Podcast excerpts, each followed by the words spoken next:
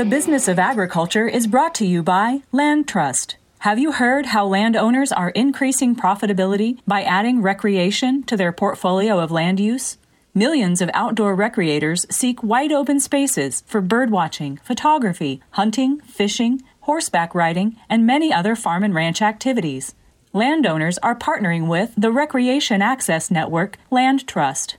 Land Trust is an online platform connecting recreators with landowners for outdoor experiences on their land to increase profitability. Visit landtrust.com slash BOA, as in Business of Agriculture, to learn more. That's landtrust.com slash BOA.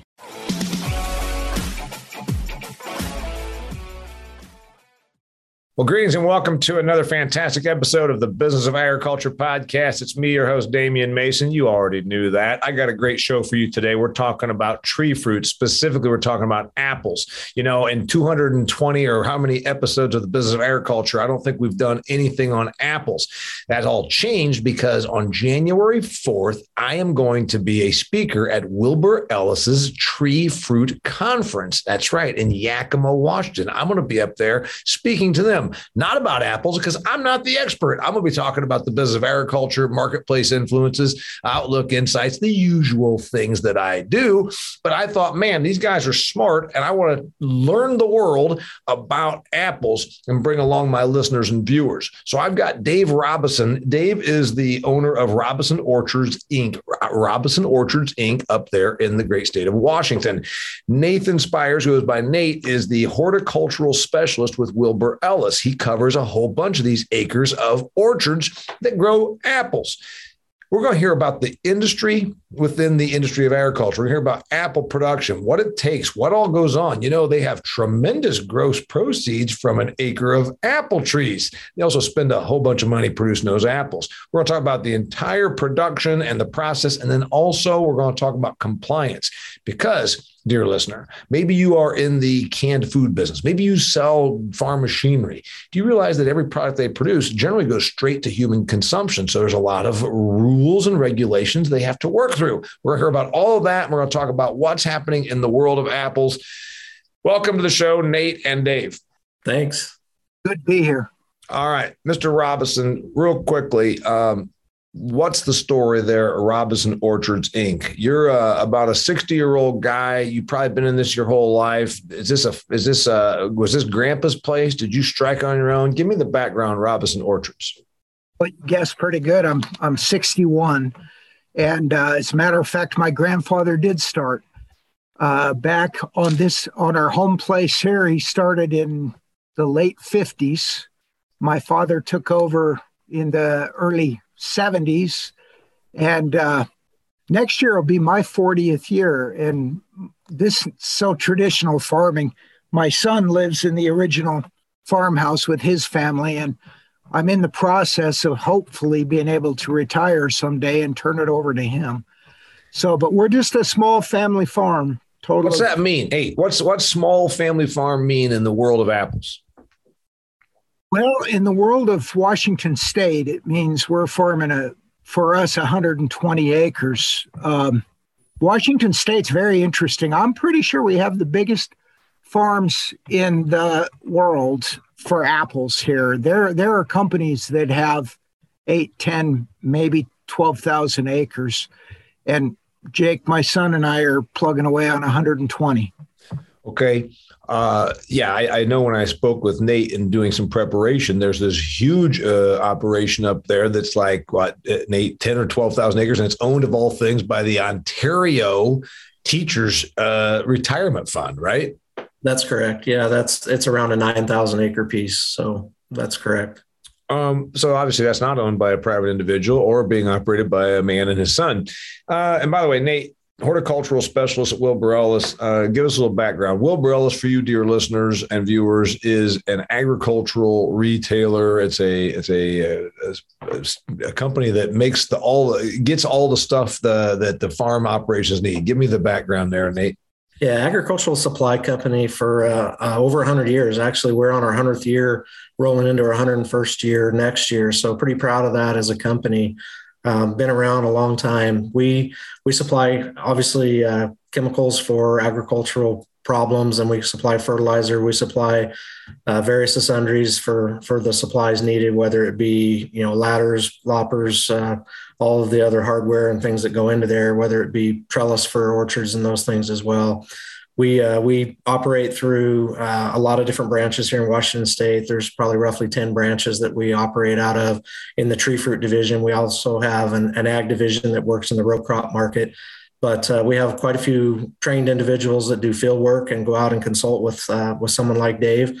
Um, one of one of the guys that works with Dave up in the Chelan, Washington area has been there a long time. Uh, Ken's been in the business for I think 40 plus years as well, and he's he's been around a long time. So we're proud of the the amount of uh, tenure that we have with our staff. We have a lot of staff that has 20 plus years of experience, and we and we have a lot of new staff rolling in too. That's kind of what my uh, forte and what coming to Wilbur Ellis has meant for me is working with those young folks and starting to transition them into a career in the in agriculture, specifically in orchards and and working with fruit growers here in Washington State. Uh, Wilbur Ellis does a lot of, of other things within our growers. We've expanded and, and kind of adapted as we've had to with folks to help with the problems that they have, whether that's probe schedule for watering, uh, for scheduling with water, for for the fertility, we have our TNS system that takes care of fertility, and we break down, uh, you know, fertilizer needs and nutrient needs for trees and for for crops annually with our folks. And then we have, you know, a lot of other stuff with our compliance. We have folks that go out and work with uh, with organic certifications for our growers that are organic growers. Uh, we work with those folks on their compliance for making sure that they're getting everything done for their food safety programs that they're involved in, whether they're uh, Global Gap or whether they're FSMA or whatever whatever program that they're on, our our compliance team goes out and works with those folks and crosses the T's and dots the I's for them, helps them do uh, audit audits on on site, help them to make sure that they're complying with the with the regulatory stuff that they need. And in today's marketplace, it's really it's a real struggle for growers because there's so many things that they're bombarded with with all of the work that they have to do and all of the rules that they have to live by. You know our compliance team goes out and sets down goes through an audit with a with a grower like dave and they say hey you know these are the things that are new this year. These are the things that we have to uh, to work on. And we'll we'll do that audit and help them get in front of that. So when the compliance team comes out uh, or when they're audited by the sales side of it for the marketing company that works with them. Hopefully, we've already got all those things crossed and fixed for them. And, and if they have issues, a lot of times, hey, we're very fortunate. Guys are starting to understand the food safety thing more. It is it is a lot of work, but we're getting really good at knowing what we've got to do. And we do a really good job as an industry making sure that we've done a good job promoting you know safe food for the for the world. Hey Nate, I was going to ask you a question here, but um, did you think that we were just going to make this a solo podcast and you were going to talk the whole time? Because I still haven't gotten back to Dave. I got all these questions for him. Anyway, no, we're going to get to a bunch of those things about organic and about compliance and about the different things you offer real quickly. By the way, dear listener, also Wilbur Ellis is not just in the specialty crop business; they are a, a agricultural product supply house for uh, uh, what a dozen states or something actually all over the U.S. We okay. we have we have people in. Yeah, there's probably more than a dozen, but I, I don't know the actual number, Dave. Yeah. So this just this one is because they are in that area. Remember Washington State. You think about them for wheat, and then you got this tremendous amount of hops. There's like 90 percent of the hops that are grown in the United States happen within a stone's throw of downtown Yakima, is my understanding. And then you've got the fruit like cherries and pears and and apples. Okay, so we're going to talk about what you do to help Dave, but let's talk some more about what Dave's operation does. 120 acres is a hell of a lot of apple trees. I've got three on my farm in Indiana, and they produce a lot of apples. At least they did this last year because we had adequate moisture. So 120 acres when they're doing it commercially because you're trying to make a living at it, you're producing a boatload of apples. So I want to ask about all those kinds of things um, on your operation. First off, you said it's just me and my son. Is it just you and your son? Because that's still a lot of trees to cover with two people. No, you use hired folks, right? Yes, we do. We have 10 year round employees. And then we are involved. This was our fourth year in the H2A program. And for harvest this year, we brought up uh, 20, 24 guys from Mexico. Yeah. So to the listener that doesn't remember, I did a podcast about this a year or so ago about uh, about the labor issue. H2A is the program we bring here uh, people for production agriculture in particular and doing uh, uh work is kind of seasonal, but also they can stay for a, a, couple of years if they keep going to different places. I think so. Your people come in, work for you. You, you know, it's funny. You're saying we're just a small farm here, but you've got 10 employees. You know, there's a lot of small businesses that don't have 10 employees full time. You're using 10 full time employees to do that. And then you're doing uh, even seasonal work. What's it look like around Robinson Farms? Um, you're you're not doing the exact same thing on every acre because you do different varieties i'm guessing. And also you couldn't have all those trees be at the same age because then they time out. Don't you have to cycle them out and plant them on different schedules? Kind of talk a little bit about that. Well uh, first of all our 120 acres is is spread over four or five locations. Here on on the home place we're out in the middle of nowhere at 25 mile creek. Um, have as much concern about bears and cougar as deer. But most of our acreage is on the other side of Chelan, about 25 miles away. Mostly talk about apples because 85% of our production is apples. We've worked really hard in the last seven or eight years to um, change varieties. The first thing we did was we we tried to identify which blocks we thought we could graft to a, a different variety on top and leave the rootstock in the ground. And um, at the time, you guys are probably very familiar with Honeycrisp. We grafted a, a lot of orchards to Honeycrisp. They've been very, very successful. Then we planted some Honeycrisp, especially here at 25 Mile Creek, not quite so successfully. Our, our the main part of this orchard was originally planted in 1908, so it had decades of um, I call it soil abuse, and I just picked the wrong rootstock when I planted. Uh, Honeycrisp is not a tree that grows very fast, so it's here, been a struggle here. Now, here to the person that doesn't know, okay, uh, you know, in my part of the world, Johnny Appleseed walked around with a frying pan on his head and, and stuck apple seeds in the ground, allegedly. Um, we come a long way from that. Out in your part of the world, we've been growing apples for a long time because the climate and the, all the reasons for that. You mentioned sticking bare root stuff in. When I stick a bare root tree in, so I'm I'm sitting there saying, in about four or five years, because that's when that tree's going to finally start producing fruit uh, of any commercial viability. I'm hoping that I'm putting the right tree in now that that type of apple is going to be in demand four and five years from now, right, Dave? Yep, that's right.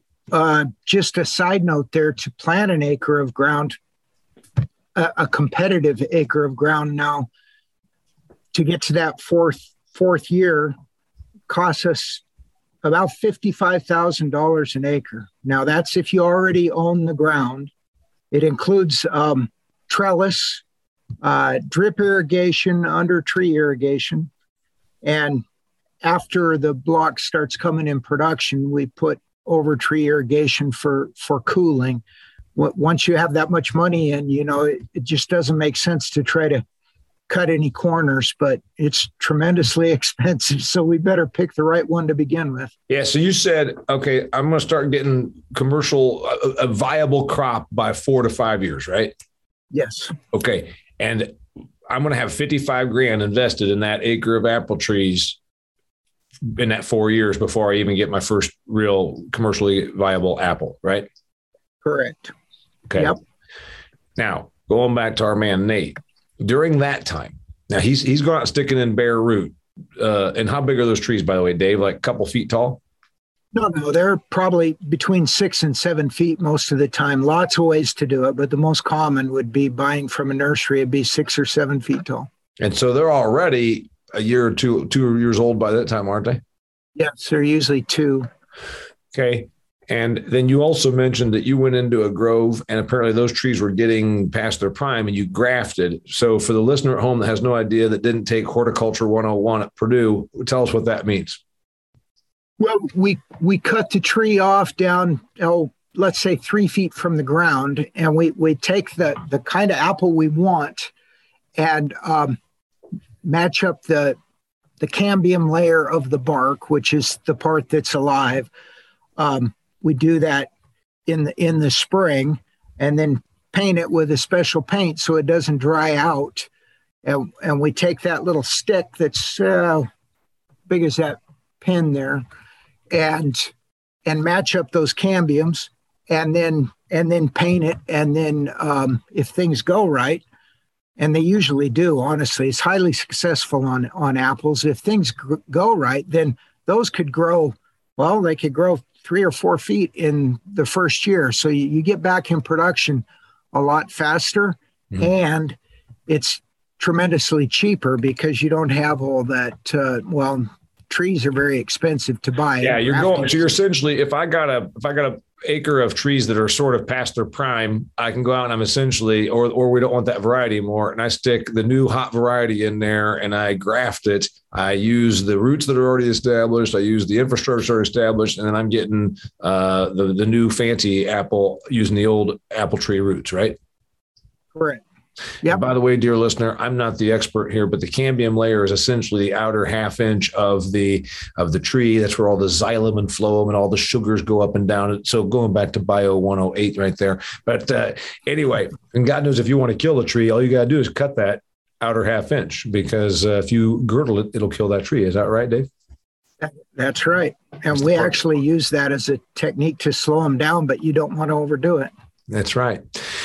Nate, uh, he said something there. He said this farm was, what do we say? The soil was abused. You know, in my part of the world, if you till too much, if it's slopy ground and you let it erode, you do fall tillage and let it get blown away or washed away. If you don't keep your fertility up, um, maybe you've done some bad practices uh, out there. Was too wet. You compacted it. This is the kind of ground you're going over multiple times a year, though, to say grow corn and soybeans what the hell would happen to an apple orchard? How would I abuse that soil from an agronomic standpoint? Because it's not as though I'm just raping it, taking crops off it like soybeans and corn, and then not putting the nitrogen back. It seems different to me. Apples are just these happy little trees. They don't need all this fertilizer and all this stuff, do they?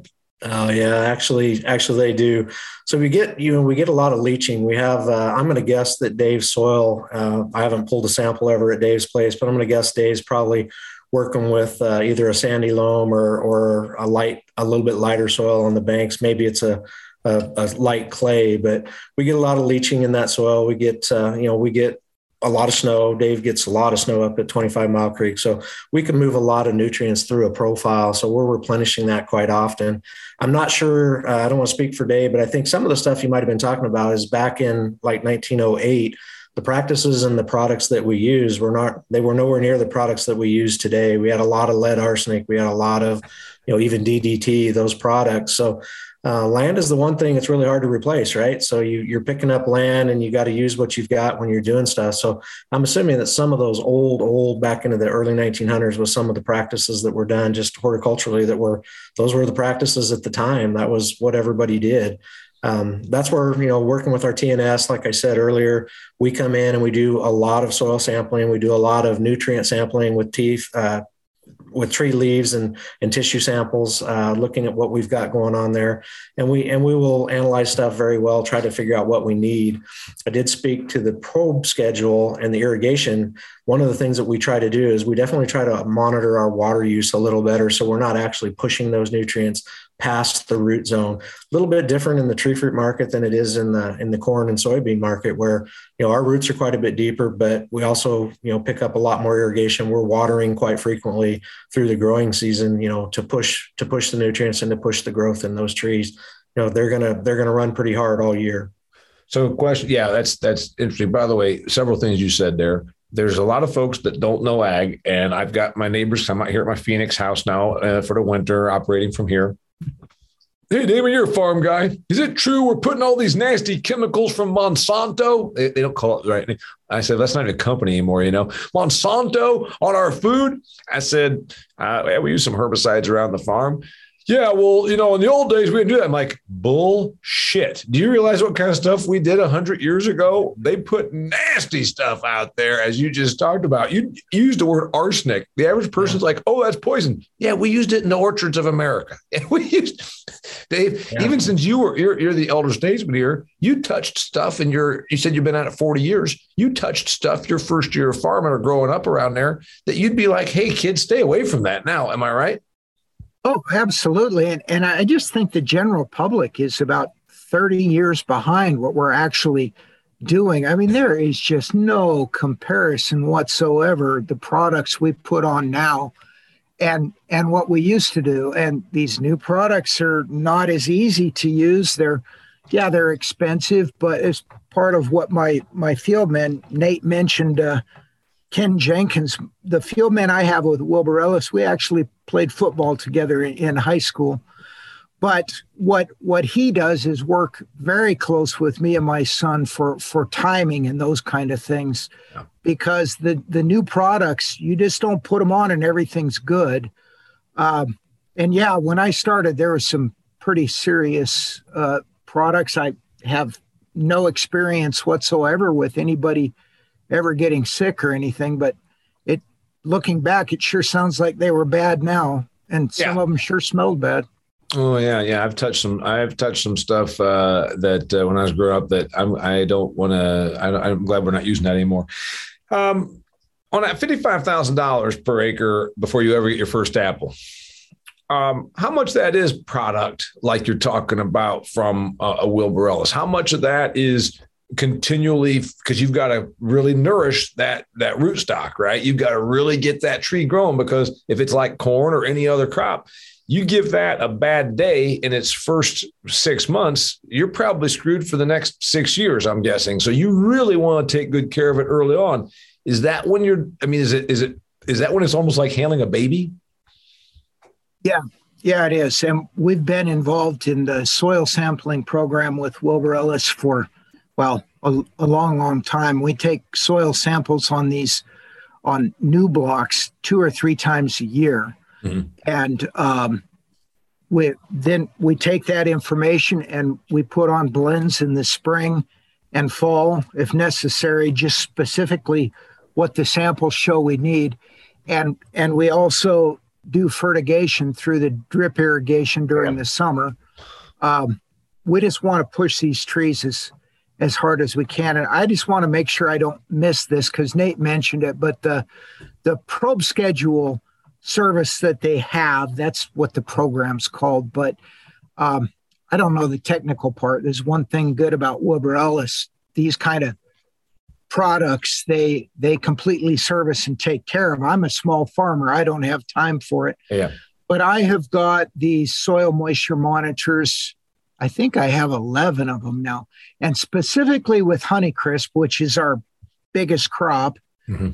um, if we can keep the soil moisture at say 60 or 70% of field capacity uh, field capacity is when the soil is 100% full of water and if you go farther than that it's it gets waterlogged yeah so we try to keep that uh, rate at 60 or 70% of field capacity on honeycrisp which is fairly risky in that if you lose your water supply and you're at 60%, you don't have much time to react. We we had a big forest fire here this year on the home place. It's almost all Honeycrisp, and we lost our mile of eight inch PVC. It all burned up, or 90% of it.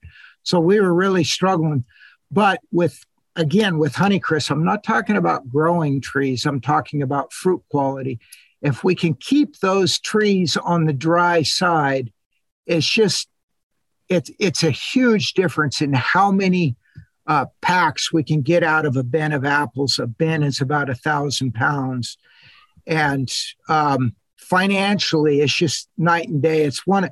I think it's probably the biggest change I've made in the last seven years that affects my financial bottom line, and that that is watching that soil moisture with specifically the Honeycrisp. Although it, it can help a lot of other uh, products. And and when those things break down, I call Wilbur Ellis and, and they come fix them. So um, I'm not a techie person. This Zoom is as far as I go. Hey, uh, we should have forgot. We forgot to tell Dave that I already have a sponsor for this, and he's making it the Wilbur Ellis show. But that's all right because I like you guys. Hey, well, Dave, let's uh, let's ask this. Um, he talks a lot about you know getting this product out and then the money and then we're going to go back to dave but you said when we were prepping for this nate you know people that in the apple business were on the top of the world financially and then they went bankrupt Um, yeah. Specialty, and you know, it's happened. I've been a dairy. Obviously, I grew up in the dairy business in 1984 or five, it was 85, I think, they instituted the first dairy buyout because folks like we got too much milk and people are going broke. Why don't you just sell out and the government will give you money to not milk cows? You know, and people did that. So I've seen this boom and bust. And God knows I grew up you know through the 80s. So I know about busts and I'm not making light of it. I just I've seen it. What happened in specialty crops? Is it more volatile or is it because you can't insure it? What happens with apples that make it obviously the dollars per acre are pretty damn stupendous. But what else is there about apples? Do you think it makes it more volatile than corn and beans? Well, there's there's you know environmental factors are always in any part of farming. So we have uh, we have environmental factors that can come along. One of the things you know going back into the late '90s that was a, a big downturn for the apple industry was you know we didn't have very many varieties back then. We had some goldens, some reds, some galas, some grannies, and you know as the market as the market went through the process, you know, we started having less uh, less value into those crops, and then as people started changing, and Dave Dave spoke with this, as people started changing their varieties, and they started adding to you know the the difference in in having you know some diversity into their product um, they started being able to bring some of these newer varieties in and stay on the front edge if you will of the economic changes where varieties of apples got to be more valuable um, with Reds in particular, there's been a big change in the last 15 years here in Washington State, where Red Delicious was the number one produced apple in the state, and it was because of what you said earlier. It was it was the region we have the the area to produce it, and actually Chelan, where where Dave's at, was one of the top producing areas for Red Delicious in the state.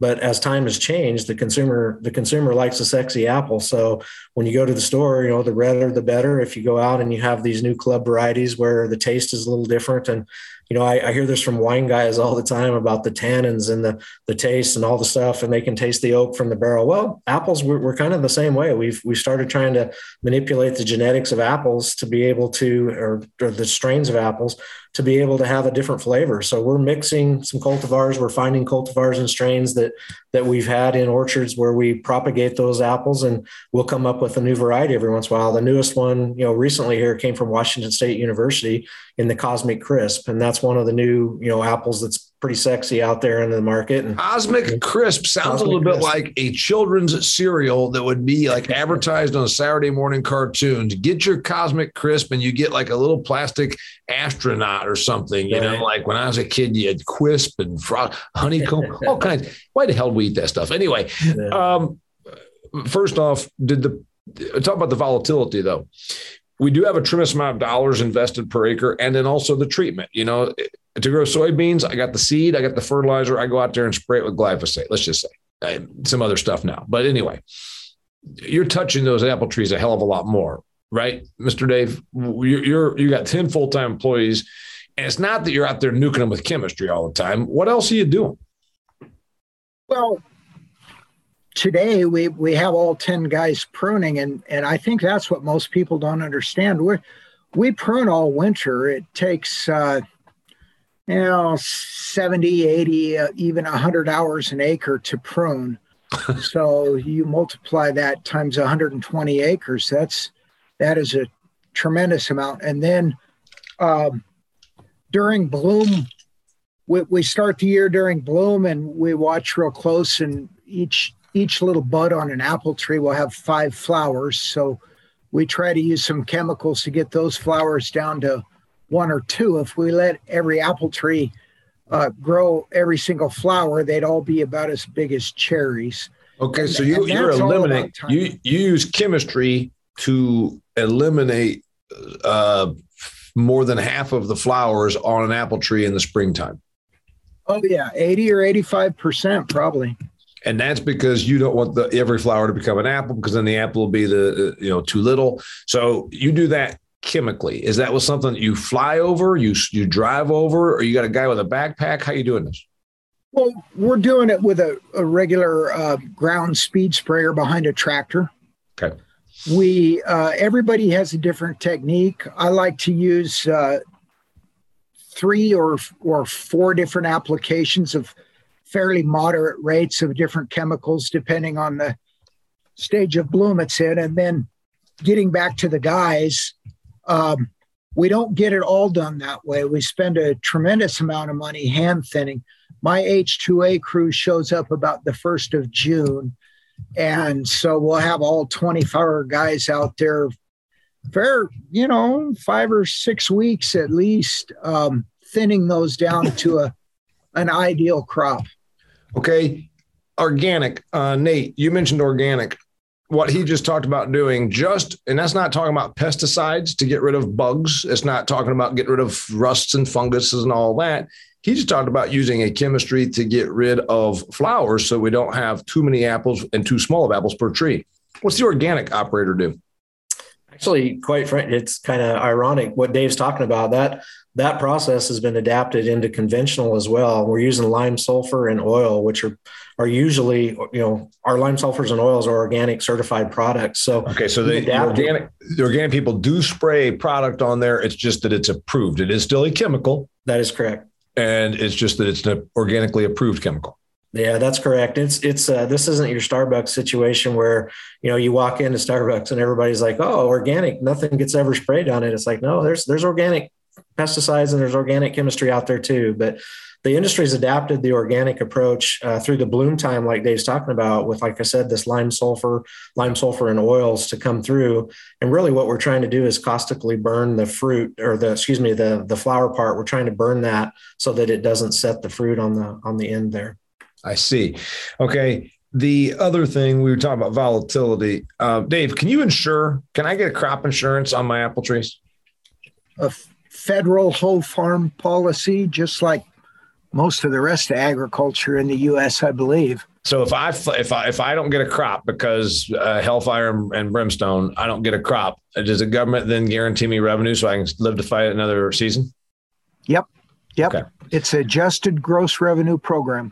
Okay, so you can do that, and and then the other part of it is going back to Nate.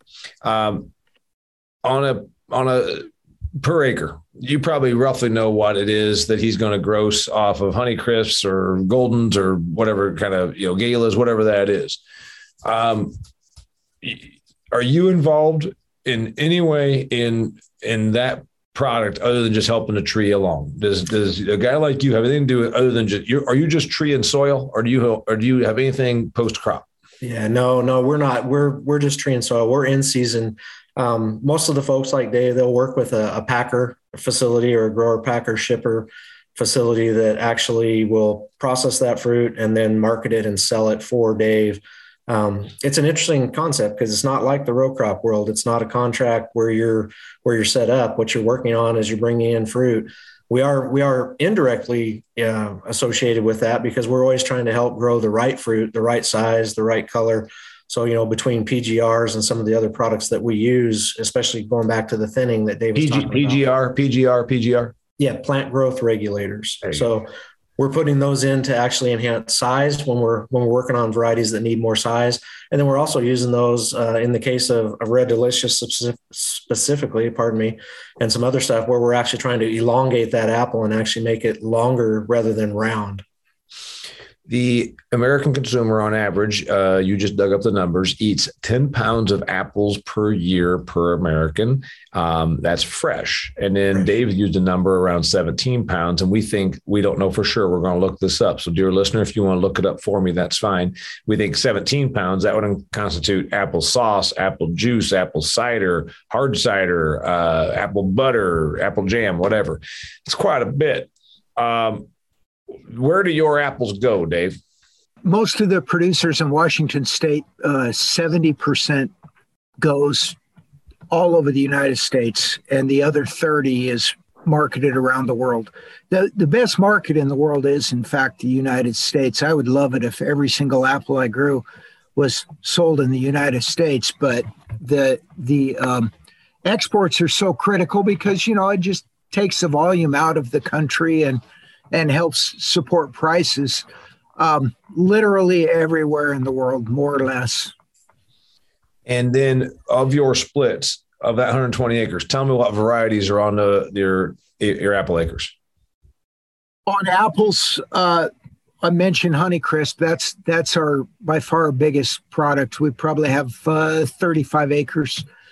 We grow uh, 20 acres of envy, uh, also a proprietary variety that brings very good money, and uh, 10 acres of jazz apples.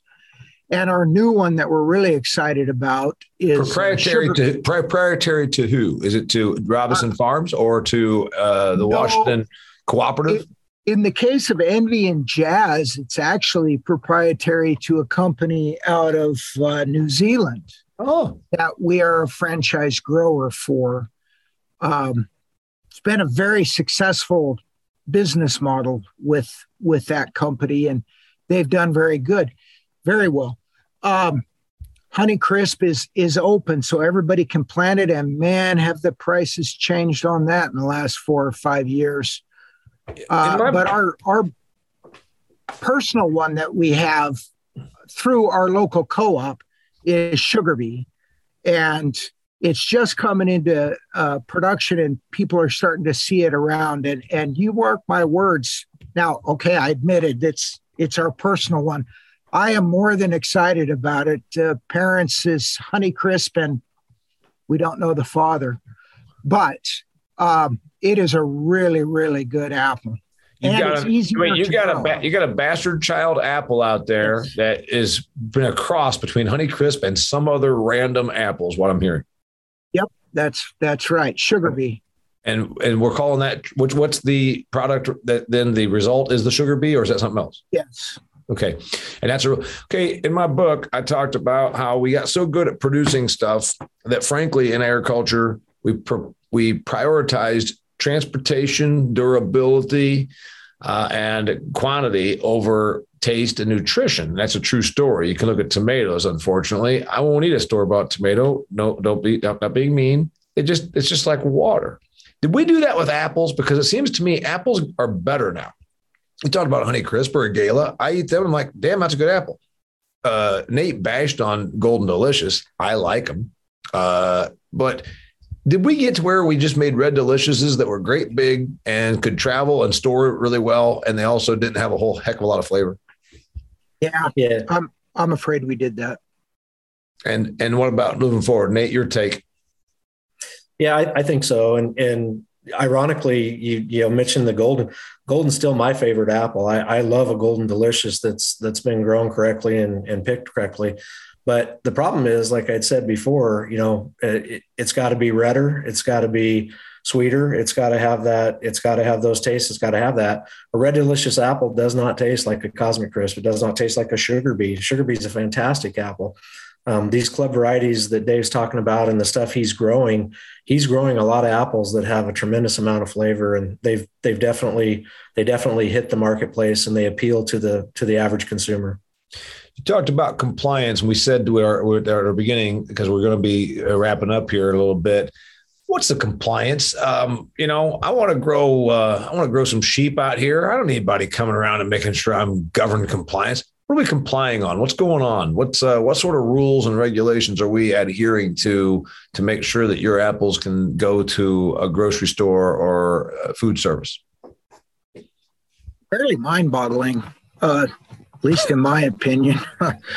we we have been certified with Global Gap in the past. Uh, our local co-op helps us with that. Wilbur Ellis has a program to help with that, and it includes everything from um, certifying that we've cleaned all our equipment before harvest. We have designated areas for our employees to uh, eat. We um, well, we don't have the old outhouses anymore. You know, we, Huh. we have portable toilets that that need to be cleaned on a regular basis and That's part. off. That's part of the deal. You bet. And and that here here's a funny one that I think is funny. Not only is the toilet there and we're cleaning it and we're we're following the paperwork on that, but then we have a hand washing facility there, which makes sense. But then the water from the hand washing facility is not supposed to be dumped on the ground. Huh? Um, I really don't know where you're supposed to dump it. We we just dump it down the toilet. I'll tell you now. But um, it's some of this stuff is over the top. There's there's even been times Well, there there are some certification bodies that would like us to record the the animals in the orchards, and um, it's it's just a little much. I told you about the fire we had here. Well, we we had to get after we got our irrigation up, we had to put our deer fence back in, but everything around our home place is black and and the pressure from the deer is just tremendous. The the bears dig under the new fence we put up and that allows the deer to get in. Um, are they hurting the apples? Well, I don't think so. Are they hurting the apple trees? Oh yeah, they sure do. The deer, damn deer, deer get in and tear up your trees. The bears get in there to eat the apples. You know, my only problem with bears is that they dig the holes under the fence so the deer can get in. The the bears will get up in the tree, but they just don't do that much damage. The mamas will get up, bang on a limb, and knock the fruit off. They really like pears. but, but, the deer, the, the deer eat the buds for the next year. Yeah, and that's and bad. So that, that's that, a different that, story. That, cuts into your production. Compliance that you have to be involved in, Nate, because is it uh, proper handling of the the pesticides and things like that? Yeah, we, we actually, all of our field staff have to be certified to be able to write recommendations. So part of our compliance, we have to give a reason for why we suggest that Dave sprays something because we've observed that in the field. Uh-huh. Um, organic side of certification, a lot more uh, hurdles than there used to be. Uh-huh. We have to give nutrient uh, recommendations. We have to show deficiencies to be able to quantify that we need to add something to it. Um, and then we do, you know, the industry's changed since I started 32 years ago. It used to be a pad and pencil, and you wrote down what you needed to do. Now everything's electronically kept. We have laptops in the trucks. These guys write recommendations, and they they can label check while they're you know on the on the laptop as long as they have Wi-Fi where they're at or they have internet connection. But we have to go through. We do a lot of monitoring of of rates of products so that we're within label tolerances we do a lot of MRL, so maximum residue levels have to be taken in consideration with products. Um, as we export this food, or even in import cases, we have to make sure that we take care of what we put on and, and, that we're within the tolerances and within the rates that we can use. So we do a lot of that with our field staff and with our compliance team working on on labels and, and the amounts and the rates of the products that we can use.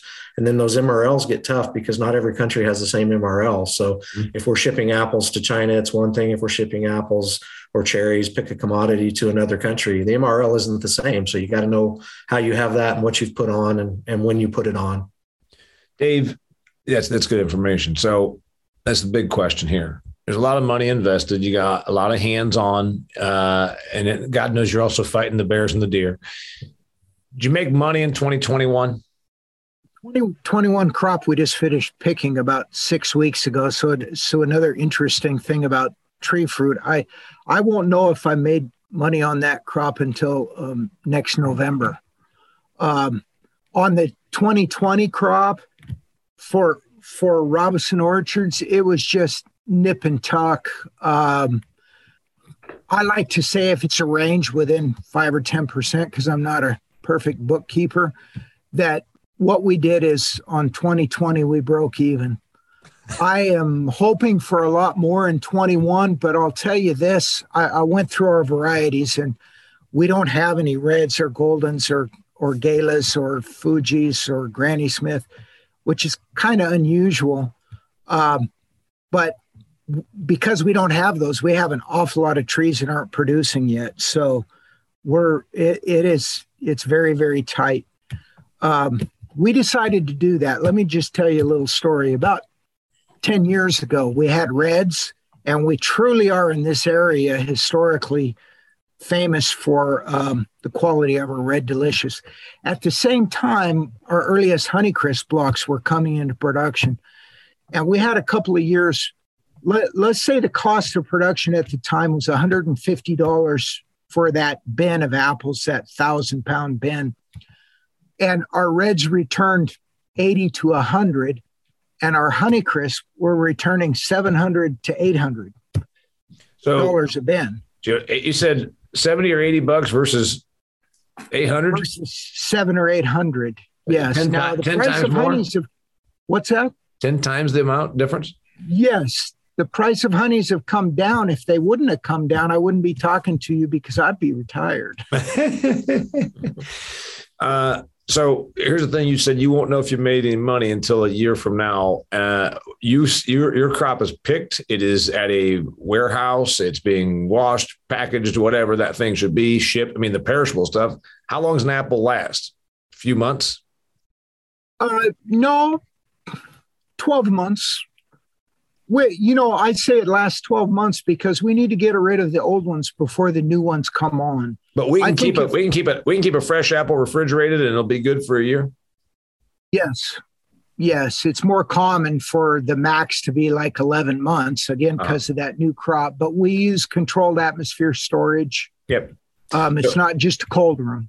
Right it also oxygen and things like that uh, are right. fixed. Okay, so it doesn't break down. Uh, but why don't you know? Why don't you know what you're making? Because that's in the hands of a of a middle guy, and then you don't get paid until uh, it's all sold.